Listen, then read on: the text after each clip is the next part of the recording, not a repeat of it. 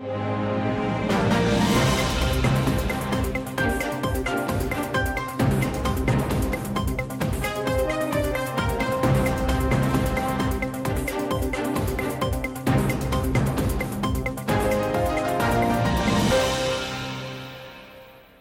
everyone to the Theology Central podcast. Today is Friday, December the 31st, 2021. It is currently 11:37 a.m. Central Time, and I'm coming to you live from the empty sanctuary of Victory Baptist Church located right here in Ovalo, Texas. And if you are not familiar with the Theology Central podcast, let me explain. Theology Central is here to try to make theology central to every aspect of life. Whatever is going on in life, we, I'm trying my best to tell people and to challenge people to look at everything from a theological perspective. I believe that one of the major issues in the church today is that so much of people, so much of the church, its perspective is not theology first. It's something else. They don't look, so much of the church does not look at things from a theological perspective, but from different perspectives. And this is why I believe so much of Christianity is now almost missing and is, is completely, it's void of a truly Christian worldview. So many other things now dominates a Christian's perspective. So many other things has taken the place of theology. Theology was so downplayed. There was, there was a biblical illiteracy, a theological illiteracy that swept through the church. And all the efforts to try to combat it seemed to fail. And the next thing you know, you wake up and you you listen to Christians talk. You listen to Christian radio. You listen to some sermons and you're like, wait a minute. That doesn't sound like a biblical perspective. That doesn't sound like a theological perspective. That clearly doesn't sound like a Christian perspective.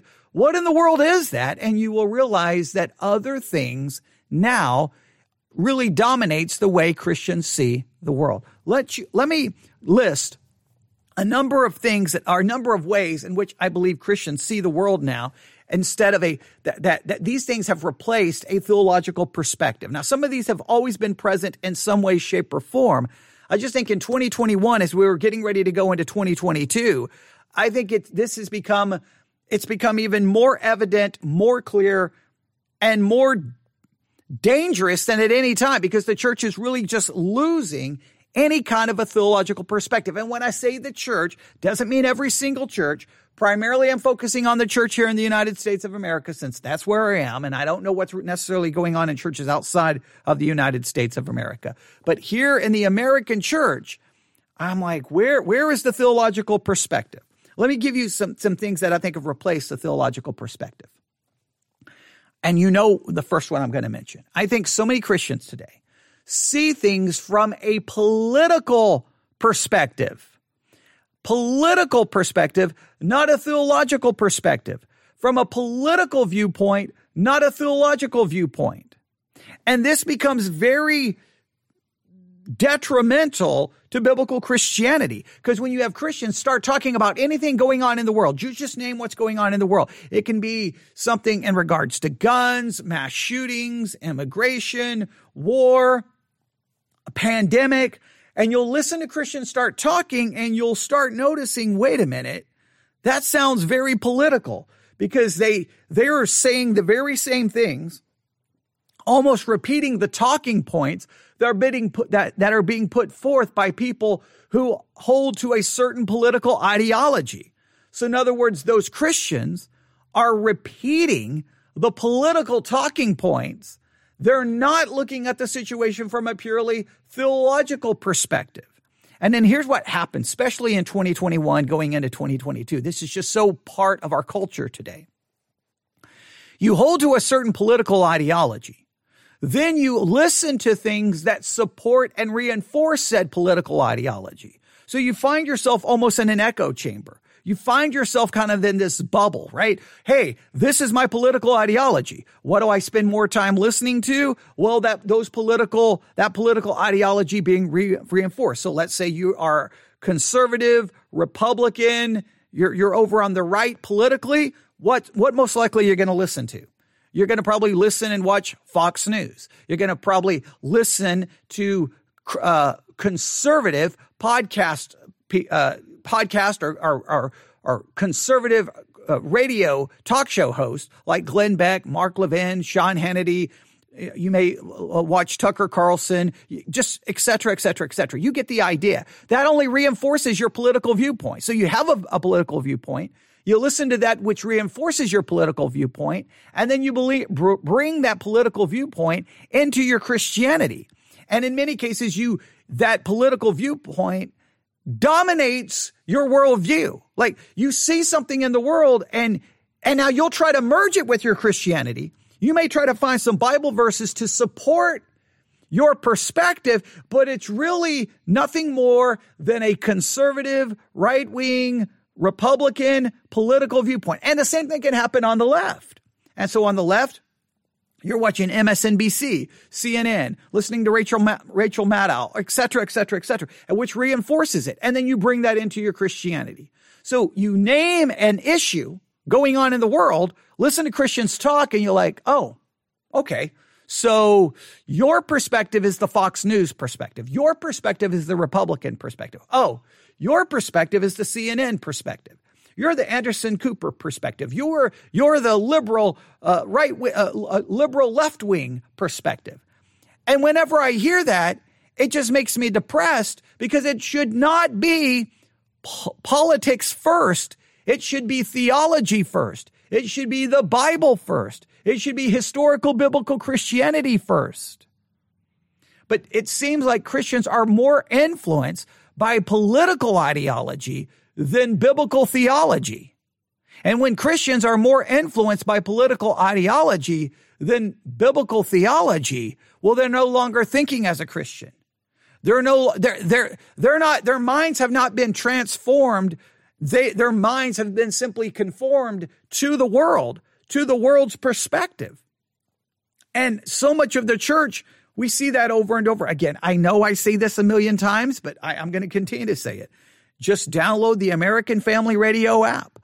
Listen to American Family Radio at Monday through Friday from about 10 a.m. to 6 p.m. Yes, you're going to get a little Christianity thrown in there, but it's going to be so infiltrated with clearly a right leaning Republican political talking points that there are times on American Family Radio. I don't know if I'm listening to Christian radio or I'm listening to Glenn Beck, Sean Hannity, Mark Levin, Fox News, any of those, any of those things on that side. And it's like, wait a minute, it's Christian radio. Should it not sound completely different than Republican political ideology? It should, because Christianity is different from the world.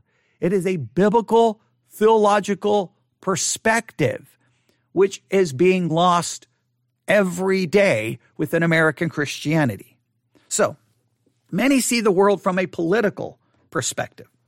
Here's another one. This one is very, very popular. You have the political, and we'll call this a nationalistic perspective or nationalism. Now, don't don't get into a debate about oh well Christian nationalism. I don't believe in Christian nationalism. Just just ignore that.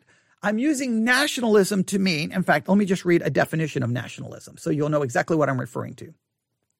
Nationalism, identification with one's own nation and support for its interest, especially to the exclusion or detriment of the interest of other nations. This is an American first perspective. America first, America first. Christians, it's not about America first. It's about theology first. It's not about make America great again. It's about make theology the priority again. I need to make some t-shirts, right? The- theology first. Make theology the priority again. But for many Christians, it's this uh, pro America, America, America, America, America. What's best for America? What does what what is the American perspective? What what's best for the American interest? And so so many of of things that Christians may support has nothing to do with biblical theology. And sometimes it has something to do with America and its interests. Many times, especially when it comes to say the subject of war, many Americans will support war, the military action, invading, killing, dropping bombs, drone strikes, not on the basis of a well thought out biblical theology on the subject of war, but on what, the, what either A, what their political party is supporting or not supporting, or what they believe is what supports or benefits America. If it supports and benefits America, then it has to be right. That's not Christianity. Christianity doesn't go, what's best for America? What will make America great again? What will make America strong? Christianity does not look at it from what will make America great again. Christianity is what, what is in obedience to the word of God, what will bring God glory, what will benefit the, the Great Commission, what will further the kingdom of God, those kinds of considerations. But many Christians see things from a political point or a nationalistic ap- approach.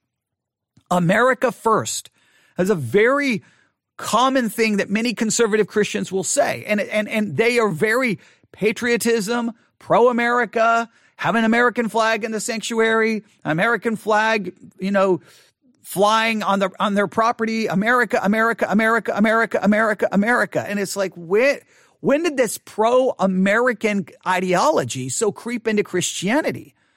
Christianity is has nothing to do with America in that sense. It's it transcends national identity. It's about no, what does the Bible say? I, I know this is going to come to a shock for some people, but America is not always right. Now, I know those of you listening into uh, from other countries, you're probably like, wait, you have to tell Americans that they're not always right. Yes, we have to tell Americans that we're not always right because many Americans think that we all we're always right. We're not always right. Okay. So an American, what's best for the American interest may not be in line with Christian theology or biblical theology. What Americans are doing may not be aligned with biblical theology. We need to make Amer- uh, we need to make theology the priority again. We need theology first. We need to make these shirts and sell these. Make theology the priority again. Theology first. That listen to the Theology Central podcast. Uh, yeah, I've got to get a plug in there for, for my podcast, right? Okay. So, but yes, we really need to get back to this. All right. And, and it's so subtle how you won't even realize that you're, you're, what you're saying is political, not theological. What you're saying is nationalistic, not theological. So people tend to look at it from a political life and things from a political perspective, from a nationalistic perspective, and from a geographical perspective. What do I mean by that? This is the most bizarre thing to me, right? A mass shooting will occur. Boom, mass shooting. Okay. Now, people here in, say, West Texas, it's immediately like, you're not going to take my guns. How dare you? You try to, and I know I've got to say it this way. I'm not trying to mock, but it really comes across with this kind of accent. I'll try not to use the accent because that will just unnecessarily offend someone. You're not going to take my guns. Oh, we need more guns. The, the answer to these shootings is arm more people. We need more guns. We need more guns. We have the right to bear arms. I need more. I'm going to go buy five more guns. And even churches in this local area, when something, usually right after a mass shooting occurs, they'll start doing gun giveaways. Someone uses an AR-15 and kills people. There'll be a church giving away an AR-15. And it's like, what in the world is going on? That's a geographical reaction. You're raised in West Texas where everyone owns 10 guns. They probably name their kids after their guns, okay? Or they name their guns after their kids. I don't know. There's kids here who get a gun for like their fifth birthday. It's just like it's in, it's in the geographical culture. At the same time, people say in England or other countries who are Christians will be like, what are you Christians talking about? They see it from a completely different perspective. Now, they may be looking at it more from their geographical perspective, and the people in Texas may be looking at it from their geographical perspective. But here's the issue as Christians, whether you are a Christian in Korea or England or Australia or West Texas or America. I know Texas is in America, but Texans tend to think that Texas is its own country. But okay, you get the idea. No matter what state you live in, shouldn't the Christian perspective be the same in every country? unless your geographical culture is determining more how you see things than your Christianity. If your geographical culture determines how you see things more than your Christianity, then your Christianity is being compromised, corrupted, and destroyed. I should not see shoot, school shootings, and my views on guns should not be determined whether I live in Texas or the UK. It should not be determined whether I live in Texas or any other state, or it, it shouldn't be that way. My view should be what is a biblical perspective. D- does that make sense? So we have Christians who look at the world from a political perspective, from a nationalistic perspective, from a geographical perspective, and then from a personal perspective. So we can't, we can't just deny this. We all have personal likes and preferences and thoughts. And so many times those personal preferences are how we see the world. And we may try to justify them by quoting scripture, but in many cases, we're just trying to impose our personal perspective on scripture. And, and, and that's how we see the world. I, I want to make this very clear. All Christians, they may be looking at the world politically, they may be looking at the world from a nationalistic perspective. They may be looking at the world from a geographical perspective. What they have a tendency to do, they take that political, nationalistic, uh, personal, geographical, and they take that perspective and they shove it into the Bible and say, see, the Bible, the Bible agrees with me. I mean, I've seen, I've seen some of the weirdest ripping of verses out of context to try to support a political perspective or a nationalistic perspective or a geographical perspective or a personal perspective. We got to realize that our personal preferences are irrelevant to biblical theology. The Bible is about dying to self, denying self, not the elevation of self. Self needs to go away. We need to make biblical theology the priority. Right? We need to make theology the priority. We need to make theology first. Biblical theology, not your personal preference. And then last, family. Everyone was raised a certain way with certain ideas, certain philosophies, certain perspectives. And so many times we take those family perspectives, once again, shove them into the Bible, but that's how we see the world. This is all detrimental to Christianity. It's detrimental to your spiritual walk and to spiritual growth. You've got to lay aside all of these other perspectives and go, what does the Bible say? Now you can run to the Bible and go, whoa, whoa, wait, wait a minute. I need the Bible to justify what this, this American perspective or, or this perspective. You, no, you go, you set aside all of those things you look at the Bible and whatever the Bible gives you, whatever you learn from Scripture, that becomes your worldview. Whether it agrees with your na- nationalism, whether it agrees with your politics, whether it agrees with you personally, or whether it agrees with your family, or whether it disagrees with all of those things. Agreement or disagreement with those things is irrelevant. What do the scriptures say? What is a theological perspective? This is very, very important. Now, I bring all of this up. I know that's 18 minutes laying the foundation, but we have a situation developing in the world right now that many Christians, and I don't know what's going to happen in 2022, but there's great concern that this situation is not going to be resolved without military conflict. There's a lot of people thinking that now. And if this turns into military conflict, this is going to be another situation where you are going to hear Christians talk about it either from a political perspective, from a nationalistic perspective, from a geographical perspective, from a personal perspective, or from a family perspective. And we can't, we have to stop doing that. That's what, that's all I've seen with the pandemic.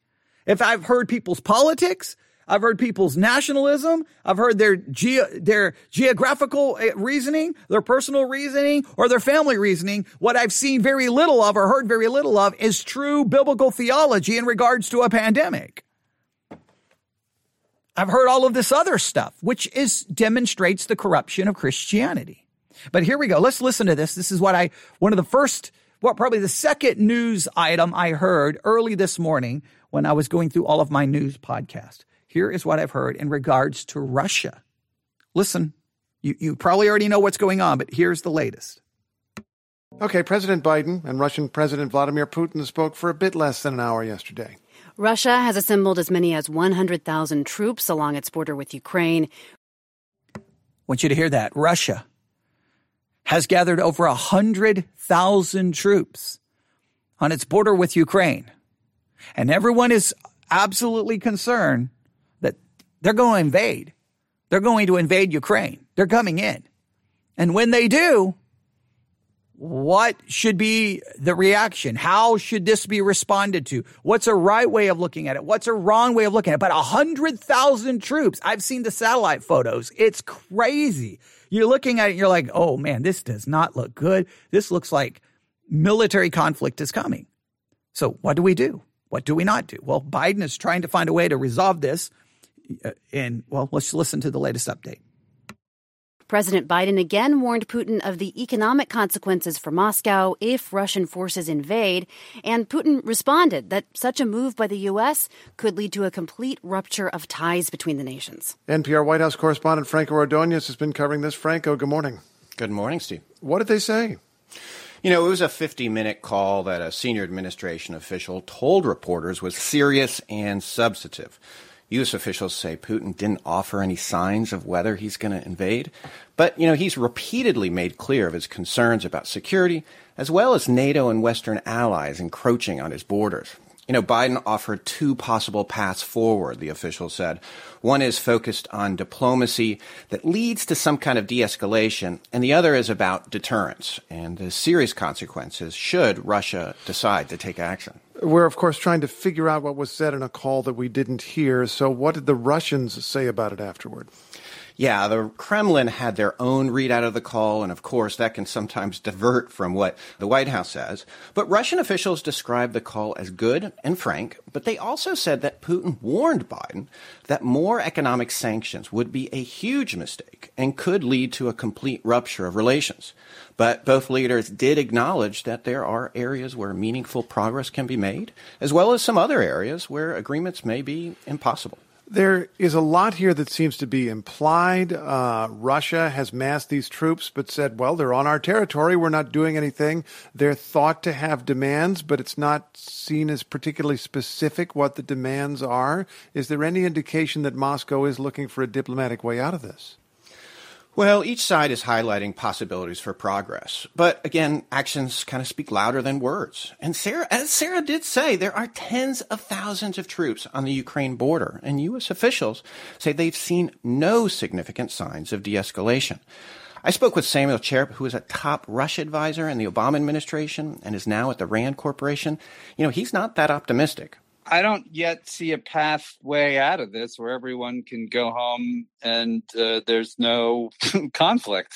It seems clear to me that Putin is not willing to take away the threats until he gets something. And uh, if he doesn't get something, he seems prepared to act. Putin also faces some domestic challenges. You know, Matthew Rojansky is the director of the Kennan Institute. He points to Putin's own words about the deep heritage and history that Russia has with Ukraine as a reason to be together. By that very same token, the prospect of going to war to force something on such a close neighbor is not very attractive for the majority of Russians. And again, I think Putin has to understand that. He is a savvy enough politician in Russia that he's probably reading those tea leaves. And if Russian lives are lost in the process, he says that could be very damaging to Putin. You know, I was talking through this whole process yesterday with my 16 year old because she was asking, what is it like when two presidents talk to each other and why do they even do that? And how do they make progress that way? Uh, and I had a little difficulty answering. So help me out here. Help her out here. Where did the talks go from here, Franco? Yeah, I mean, a lot of this call was focused on future dialogue, and the two sides are going to meet again on January 10th in Geneva, where they'll hold security talks, and there's going to be a lot more talks going forward. So you can expect a lot of strategy sessions ahead. Constant conversation. NPR White House correspondent Franco Ordonez, thanks so much. There you have it. We got over 100,000 troops just waiting. How long do they wait? What's going to happen? There's there's nothing but speculation right now. There's nothing. But let's just say, for argument's sake, that January the 11th, January the 12th, January the 15th, somewhere in January, boom, Russia goes in and there is death, there is destruction, people are dying, there's a military conflict. Now, what do we do? Well, when anytime there's military conflict, anytime there is the idea of war, we have to stop what we're doing and thinking about it again, not from a political perspective, not from a nationalistic perspective, not from a personal perspective, not, not from uh, your family perspective, not from any other perspective, but from a biblical theological perspective. And in church history, whenever war is discussed, a doctrine has been used to try to figure out how do we view war? When do we view war as justified? When do we view war as not justified? When should we support it? When should we not support it? And it has nothing to do with nationalism or politics. It has trying to understand war in light of the Bible and theology. What is a Christian perspective? A Christian perspective of war is not America first. It is wait, is the war just. It is called the just war theory, just war doctrine, or you could even say, I know it's not typically referred to this in church history, but I like to refer it to this way, especially in light of everything that I've said so far in this podcast episode. Just war theology. I'll give you a little bit of background, just a little bit of background, a little bit of idea. Just war theory. The just war theory is a doctrine also referred to as a tradition of military ethics, which is studied by military leader, leaders and theologians uh, and policymakers. The purpose of the doctrine is to ensure that a war is morally justifiable through a series of criteria, all of which must be met for a war to be considered just. Now, what has driven me absolutely crazy basically my entire time as a Christian is anytime a military conflict is happens and Amer- Americans are involved, I will hear Christians say things, usually Christian men, that are absolutely some of the most abhorrent, horrific, horrible things that I've ever heard. And I'm, but nobody in the church seems to blink an eye. In other words, there'll be something going on in the Middle East. And you'll hear some Christian man many cases not even in the military, saying something like, you know what we need to do? We need to go over there and turn that whole place into a parking lot. We just need to go over there and just bomb it. Just blow everything up. That'll fix all the problems. And I'm just looking at them, like I'm sitting, standing in the sanctuary looking at them going, so you're not a Christian, right? You're, you're, you're not, because no Christian would ever say anything that horrible about uh, eliminating are laying basically bare a place where human beings who are created in the image of God exist. That's not just. That's not Bible. That's not theology. That's your male ego. I don't know what garbage is that. It, this is not a video game. It's not an action movie. These are human beings. But I, I'll hear Christian men. It's usually Christian men just say some of the most absolutely. It's like they're they're you know in seventh grade trying to talk you know, big or bad on the playground. And it's like, what in the world is going on? That's absolutely horrific things to say. And so in many cases, I'll just kind of go, well, so how do you think, and I'll sometimes may say something like, how do you think the current conflict fits in with the just war doctrine. And typically I'll get a, a, glazed look over like, I don't know what you're talking about. I just know that America's, America needs to go over there and blow everybody up. Okay. Well, okay, great. Thank you. Thank you. I'm going to go talk to, I don't know, maybe the teenagers. The teenagers probably have a better theological perspective than the adults. Okay. Even, uh, yeah, because they probably, maybe they're not so foolish to say such absolutely ridiculous things. Or sadly, in many cases, you have to t- find the women in the church who may actually sound more theological than the men who just sound like they they want to be Rambo or Arnold Schwarzenegger. I know those are dated action references, but you get the idea. They want to be they, they want to sound like they're coming from an action movie, and you're like, stop it, okay? We're, this is church. We should talk. Maybe you're a Christian. We should I know I'm gonna I'm gonna make a lot of men upset, but sometimes men say things it's just absolutely I just don't get what in the world they're talking about. But here we go. So the purpose of the doctrine is to ensure that a war is morally justifiable through a series of criteria of which all must be met for a war to be considered just. So you got to know the criteria. You got to see if the criteria has been met. Then you can say, okay, this war is just. Therefore, I can support it or think that it's acceptable. The criteria are split into two groups. And just so that you know now that some people think there should be three groups, which the third group is very controversial, but there's at least two main groups the right to go to war and the right conduct in war. So the right conduct to go to, so in other words, okay, is it right to go to war? That's the first thing you have to determine. Based off these circumstances, is it right to go to war in this situation? And then once you say it's right to go to war, then you argue as a Christian for right conduct in that war. Now, I'm going to get, it's going to get very controversial. Let's say we're fighting a war on terror. We're on a battlefield and we suspect someone of some kind of terrorism. We grab them. We put a hood over their head. We take them to a, a, some dark some dark site somewhere where nobody knows where they are. We, they don't have no rights. We waterboard, do some some things would be just classified as torture to an individual, then we may lock them up, keep them somewhere for four, five, six, seven, eight, ten years. They have no way to defend themselves. We don't even really make any official charges, and we just hold them there for a very long time. Is that right conduct in war?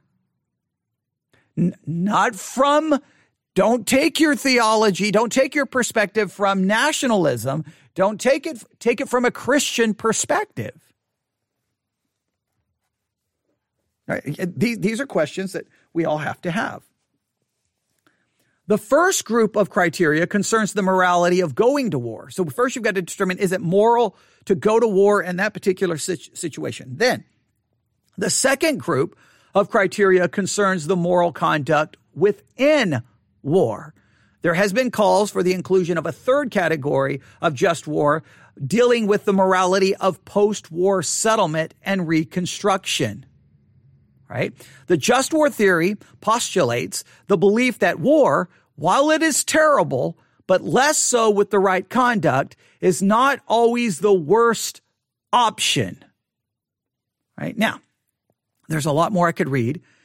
There, there, has been lots of different kind of ideas of just war doctrines going back to ancient Egypt. We, we, we go a lot of different places. But for, for within Christianity, the Christian theory of just war uh, begins around the time of Augustine.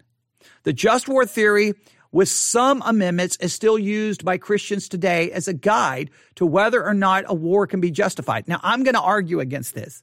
I do agree that Augustine is where it really for Christians, it's really kind of where it begins for the Christian perspective. But um, when it says it's used by Christians today, I think it's garbage. Most Christians don't use the just war theory. They don't even know what it is. They couldn't even articulate the basic criteria for it. They're, the most Christians justify war based off their nationalistic and political perspectives. All right. So the just war theory, I'm going to say should be used by Christians today as a guide to whether or not war can be justified. War may be necessary and right, even though it may not be good. In the case of a country that has been invaded by an occupying force, war may be the only way to restore justice. And then I could go into some of the things St. Augustine referred to as a saint. Augustine has said throughout church history in regards to this subject but it's the just war doctrine. Now, I'm going to give you a little bit of more information about the just war doctrine. And one of the places we have to turn to, uh, well, we don't have to turn here. We can get these same principles elsewhere. But since they're just so well articulated and laid out for us, it would be foolish for us to just ignore it. And that is the Catholic Catechism. Obviously, I don't agree with everything in the Catechism, but they clearly lay out the just war doctrine. Now, what many will do is like, oh, that's that Catholic stuff. This goes back to Augustine, all right? This goes back early in church history. The issue is the Catholic Church has continued to preserve and put forth the just war doctrine, while many others, especially within the Protestant world, has abandoned it, ignored it, or ignorant of it. And then when they speak of war, well, they don't sound like Christians. They sound like something other. I've talked about it before. I was a teenager, brand new Christian. I walk in, I think it was a Wednesday night service, may have been a Sunday night service. May, I think it had to be a Wednesday night service. Walk in, First Baptist Church, Tuscola, Texas. The pastor stands up from the pulpit and announces that Reagan had just launched, I think, airstrikes, I think into Beirut. I can't remember where. And everyone in the church stood up, started applaud, applauding, and I left. I'm like, we're going to applaud the use of military force, and I, I, believe people died, and people died. What are we applauding? The death of human beings created in the image of God that I thought you said that if they're not Christians, they die and go to hell? And we're applauding that? No, no, no, no, no. This, this is a bunch of garbage. And I, I, I was so ticked off. I'm thinking Christians are insane people. They're insane. They like, they celebrate war. They celebrate people dying. Like I, I never will understand the way some Christians talk when it comes to war, it is sometimes the most, I'm like, of, of people who are supposedly pro life, who believe that people are created in the image of God, who believe that people die and go to spend an eternity in hell, would their their attitudes toward towards war in many cases calls into question their pro war stance, their pro uh, life stance, I should say. Uh, it doesn't call into question their pro war stance, calls into question their pro life stance and really makes me think that they don't really believe that people go to hell or they believe a lot of people they just want to they have no problem with something sending a lot of people to hell. I don't know what in the world they think. It sometimes i'm just absolutely like i don't belong within christianity. This is just craziness the way people act. But we're going to pull up i've got right here physical copy of the catholic catechism all right and we're going to look at this. Now, the basis, one of the, the real basis for the just war doctrine is really two, I think, I'm, I, I think this is fair to say. This may be an oversimplification. Two very key verses. The first one is Exodus chapter 20, verse 13. Thou shalt not kill. Thou shalt not kill. Now, some people said that should be translated, thou shalt not murder, but it's the, we are, we should be opposed to the taking of human life or the unnecessary taking of human life. However you want to word it, we should be, that should be a very much, should shape our conscience and shape our thinking is thou shalt not kill, thou shalt not murder. Okay. War requires the killing of people. Hmm. Okay. Now, is it always wrong? Well, we would argue that it's not always wrong. Even in the Bible, there there is military conflict, so it's not always wrong. So then, when is it right? And another one, another passage that really gets brought up a lot is Romans, well, chapter thirteen. Here we go. We're back to Romans thirteen, the the, the chapter that's always debated in these days and age. All right, Romans chapter thirteen. Let every soul be subject unto higher powers, for there is no power but of God. The powers that be are ordained of God. Whosoever resisteth, whosoever therefore resisteth the power resisteth the ordinance of God, and they that resist shall receive to themselves damnation. For rulers are not a terror to good works, but to the evil. Will thou then not be afraid of the power? Do that which is good, and thou shalt have praise of the same for he is the minister of God to thee for good. But if thou do that which is evil, uh, be afraid, for he beareth not the sword in vain. For he is the minister of God, a revenger to execute wrath upon them that doeth evil. This is the idea that yes, we're not to kill. However, government has the sword to execute wrath upon those who do evil. They have the sword. This gives them the uh, authority from a biblical perspective to carry out some kind of possible war or military action or punishment with the use of the sword, which is obviously a, a, an instrument that will bring about bodily harm and death. Right. So those two verses become very key in trying to shape a perspective. So here is page 555 of the Catholic Catechism, paragraph 2307. And you're going to get a kind of a, an understanding of the just war doctrine. Here we go. The commandment forbids the intentional destruction of human life. Thou shalt not kill. Because of the evils and injustices that, encom- that accompany all war, the church insistently urges everyone to prayer and to action so that the divine goodness may free us from the ancient bondage of war. Bottom line is, we should do everything in our power to avoid war. We should not want it. We should not celebrate it. We should not be glad for it. We should want to avoid it at all cost. That should be the Christian perspective. The Christian perspective shouldn't be some Christian man going, well, we should just go over there and blow them all up. Stop this. Stop it, Christian men. Stop acting like that. When you talk like that, you're disqualified from speaking about anything ever again because you're not acting like a Christian man. You're acting like a junior high boy trying to talk big and bold and, and like, I don't know, tough. There's nothing great about it. There's nothing godly about it. All right. And I have to say that because I hear too many Christian men say just absolutely outrageous things. But hey, that's okay. No, that, that's not a sin. That's not a sin. That's not a sin against within Christianity anymore. All citizens and all governments are obliged to work for the avoidance of war. As a Christian, your perspective is no to war at all cost. Right? That's what that's what you should. Your your well, put it this way. Your your standard position should be no to war. Do everything you can to say no to war, to uh, to to, to argue for the avoidance of war, at everything possible. Now, I'm not saying that there doesn't come a time where that has to change, but that's your, that's the position you stand with first is no. I, I don't, I don't want war. No, I'm, a, I'm against this war. No, I don't support this war. No, I'm not in favor of this war. Now, right? I got to say this because someone's going to email me and going, you liberal, you commie, you, you socialist, you garbage. You don't care about your country. Just back off before you start emailing me. 19 years wearing the uniform. Almost die because of what happened to me in regards to anthrax. Two years uh, working as a civilian contractor.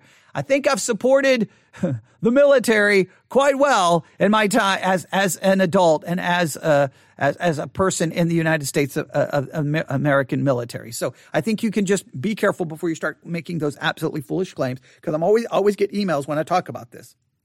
Now, yes, when I joined the military, I was gravely concerned about, well, wait a minute, what do we get into a military conflict?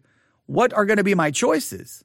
What do I do? If I'm looking at it from a just war perspective, so I said, nope, I'm going to go in as medical. I'm going to go in as medical because then my job is to preserve life, to protect life.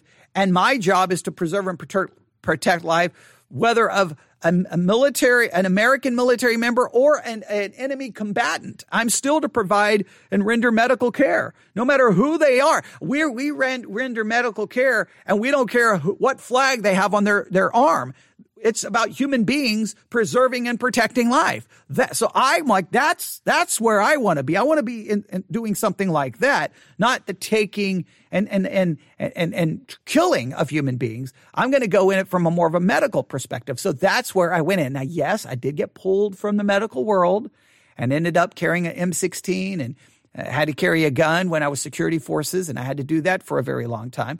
Uh, but I was never uh, deployed as security forces to be involved in a, in a military con- uh, conflict. When I was deployed, it was for medical. Uh, it was for in a medical capacity, setting up a hospital uh, to take care of wounded troops. That's what uh, we did. So I went in it from that perspective very much because I was concerned of how how do I handle war how do I handle this, this subject? Trying to understand my, now my Christianity was not near as mature as it should have been, but I, I didn't know the just war doctrine back then. I didn't really have a complete understanding of it. I knew some of it, but I didn't really understand it. But I knew this. People are creating the image of God. People die and go to hell. I don't want anyone to die. Right? So I just kind of like war is not a good thing. People die, people suffer. War may be necessary. So our, our, our standard position is well, can we avoid it? Now, as they continue, the, the, the catechism continues, page 556. However, as long as the danger of war persists, and there is no international authority with the necessary competence and power, governments cannot be denied the right of lawful self defense once all peace efforts have failed. So the Catechism argues, and the Just War Doctrine says there can come a time where war may be necessary.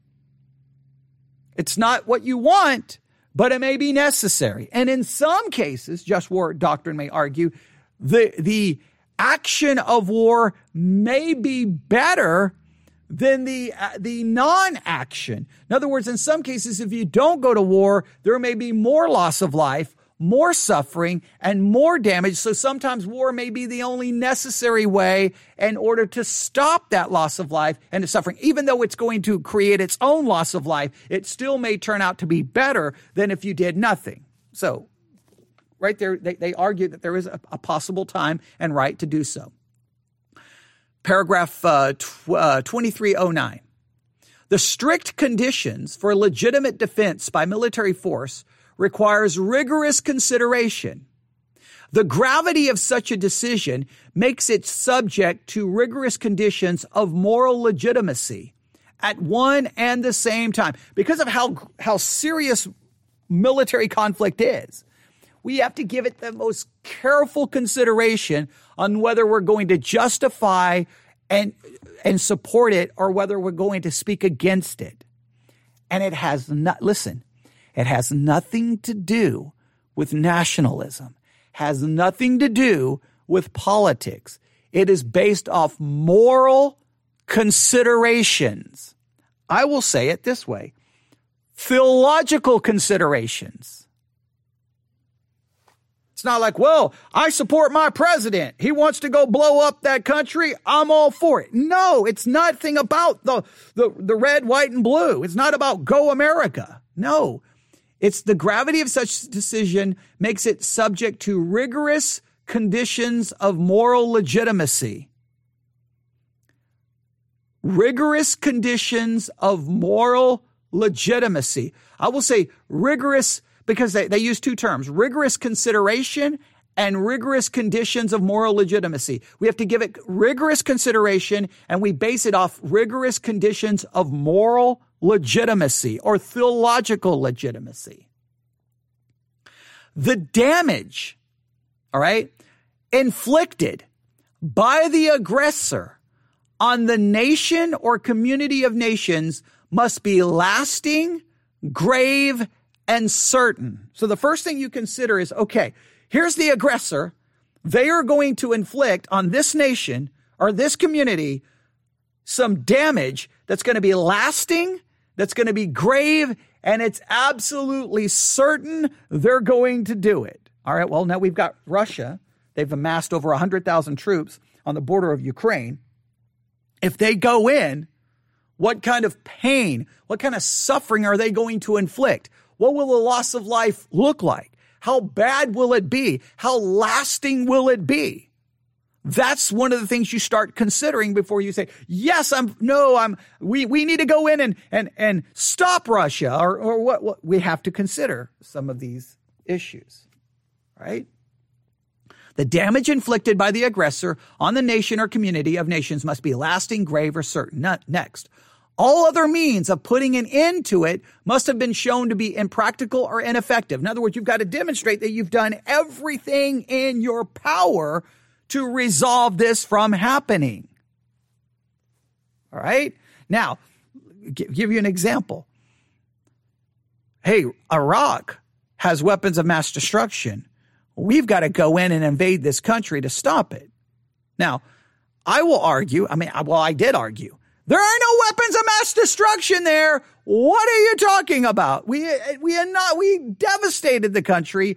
There's no way that they have now these stockpiles of weapons of mass destruction. They do not present a clear and present danger. We, we need to continue to, to, to do what we can to verify and determine because if we don't, when we go in, we're going to inflict more pain and more suffering and more death than they have any danger of putting forth because there are no weapons of mass destruction there.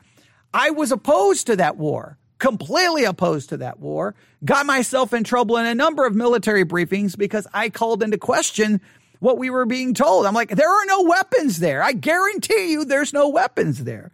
And well, it, there were no weapons there. We controlled the airspace over Iraq forever. There's no way that, that, that what we were being told was accurate. There's just no way it was accurate. And, uh, well, it wasn't. So, um, so could we have looked at other possible ways of verifying before just going in and laying waste to everything, causing all the death and destruction that we did? Right. So we look for all other means of putting an end to it that, that we, we've demonstrated that we've used ever, up everything we can do. None of them are any more practical and they've been ineffective. There must be a ser- this must there must be serious prospects of success. In other words, if you're going to go in, there's got to be a serious prospect that here's the objective, here's what we're going to do, and we can succeed in doing that. It can't be we're just going to go in. We don't really know what we're going to do. We don't know how long we're going to be there. And we don't even know what success looks like. No, because that draws out the military conflict. So more people suffer, more people die. And in many cases, you end up doing more damage than good. You've got to know what is your agenda? What is your goal? What is success? And how are you getting out? If you don't, you're just like, well, we're going to go in and just, I don't know, stay for 20 years spend 20 billion, zillion, trillion dollars. Who knows how many people suffer? Hey, and then we're going to leave whenever we feel like it. Yeah, I, I, could talk about a lot of those kinds of situations. All right. Um, the use of arms must not produce evils and disorders graver than the evils to be eliminated. So you're like, okay, this is the evil we have to eliminate. But if you're going to use weapons, that's going to produce more evil and more disorder than the one you're trying to eliminate, then you're then you're bringing in a greater evil, evil than the one you're trying to eliminate. If you're trying to eliminate an evil, you don't bring in more evil to do so. The power of modern means of destruction weighs very heavily in evaluating this condition. These are the traditional elements enumerated in what is called the just war doctrine. The elevation, the evaluation of these conditions for moral legitimacy belongs to the prudential judgment of those who have responsibility for the common good. Public authorities in this case have the right and duty to impose on citizens the obligations necessary for national defense. Those who are sworn to serve the country in the armed forces are servants of the security and freedom of nations if they carry out their duty honorably and truly contribute to the common good of the nation and the maintenance of peace. All right? So, uh, the church and human reason both assert the permanent validity of the moral law during the armed conflict the mere fact that war has regrettably broken out does not mean that everything becomes licit between the warring parties. In other words, the Christian perspective is okay, war is happening, but the moral law is still in place. How you treat people is still in play. There's still a moral obligation within it. That's the Christian perspective. Non combatants, wounded soldiers, and prisoners must be respected and treated humanely. Now, I know you watch action movies and you're like, oh, that's it. Go in, torture that person, get that information. But none, the Christian perspective is no enemy combatants must be treated in a humane way. And people say, well, what is this? This is not, it's not the Girl Scouts, it's the military. We go in and rough them up. Uh, that's not, that's not the Christian perspective. Actions deliberately contrary to the law of nations and to the universal principles are crimes, as the, as are the orders that command such actions. Blind obedience does not suffice to excuse those who carry them out. Thus, the extermination of a people nation, or ethnic minority must be condemned as a mortal sin. One is morally bound to resist the orders that command genocide. Like there's some orders that are not moral. And if you're in the military, you may have to stand against such orders and face the consequence and the punishment that arises from within. If the order is not moral and right and, and goes against, and any, well, goes even against the laws that we're supposed to follow, let's say the Geneva Convention. If they're violating the Geneva Convention, then you don't have, you have a moral obligation to stand against it. They're not even following the laws which they are supposed to be operating from. I'm not saying you go in there with your own laws and say, hey, you got to follow my laws. No, in this case, the Geneva Convention laws would be things that you would have to pay attention to. Now, there's a lot more here, a lot more here, and I would challenge you to look it up. Um, it starts on in paragraph 2307 and goes to paragraph well, really, it goes to down to uh, paragraph 2330. 23, 2330. So it goes from 2307 to 2330 in the Catholic Catechism. You can find it online. You can look at it, read it, and allow that to at least be a, a good starting point when we're, when we're dealing with these kinds of situations. Because once again, here's what happens. How many Christians do you think, spent considerable amounts of time meditating and thinking on what a theological and biblical response would be for a pandemic.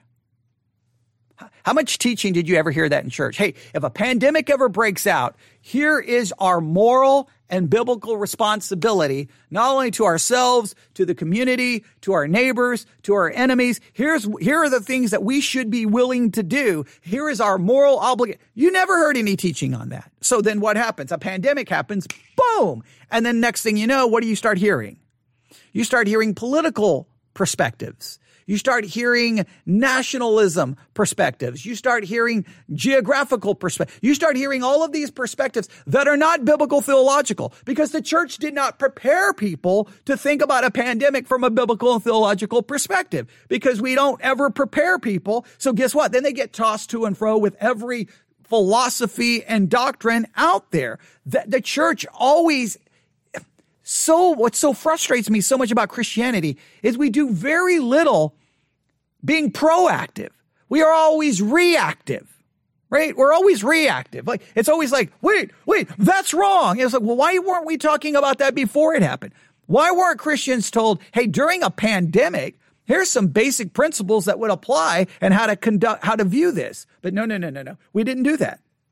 So guess who won? Politicians won. That's what won. Political views won.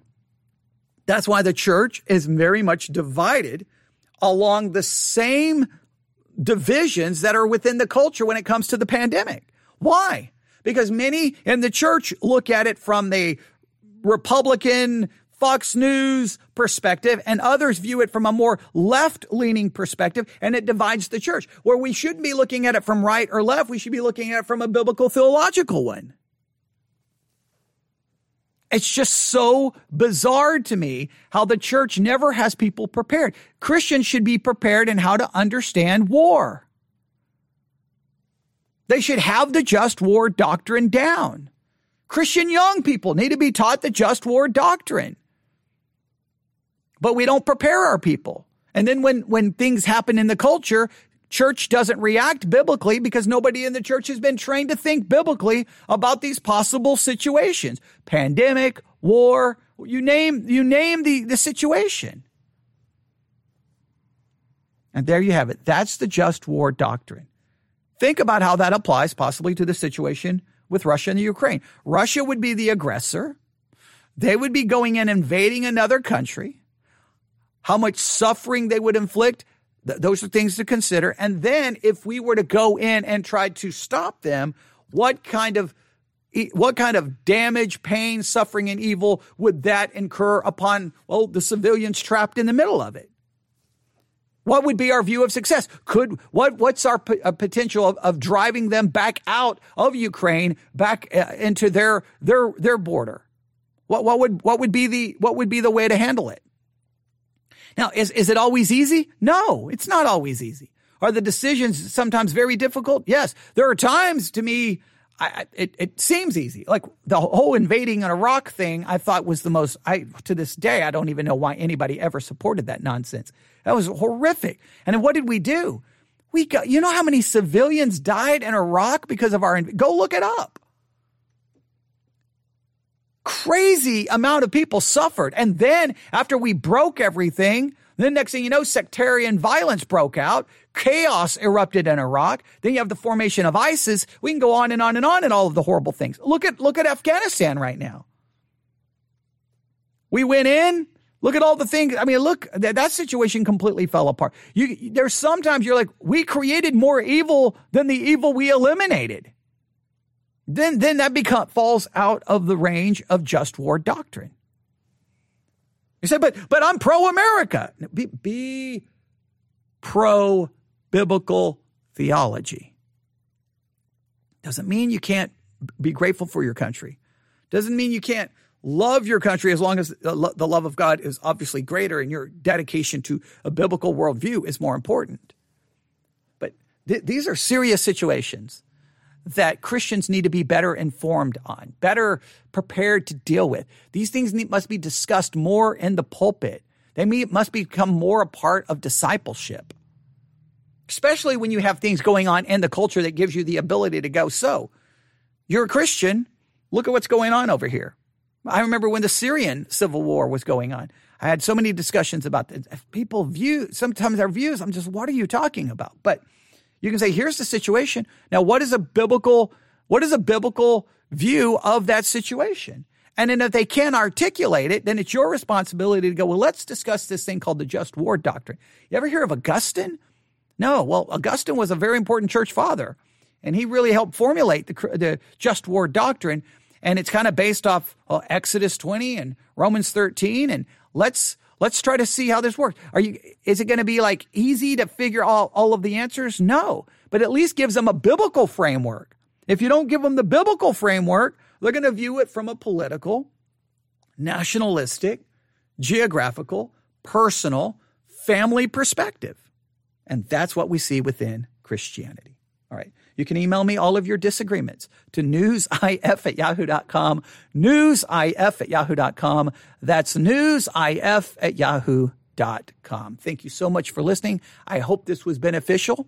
I hope this challenges people to think because I have a very have a feeling. Now, feelings are not accurate representations of, of, of reality, but I have a feeling uh, that in 2022, we're going to have to, once again, have our perspective about war really defined because we're going to see some really crazy things happening in the world around us. And we can start right there with Russia possibly invading Ukraine. And what will America do? Now, hopefully, those troops, over 100,000 troops, withdraw and, and get away from the border and everything can be resolved through diplomatic means. I hope so.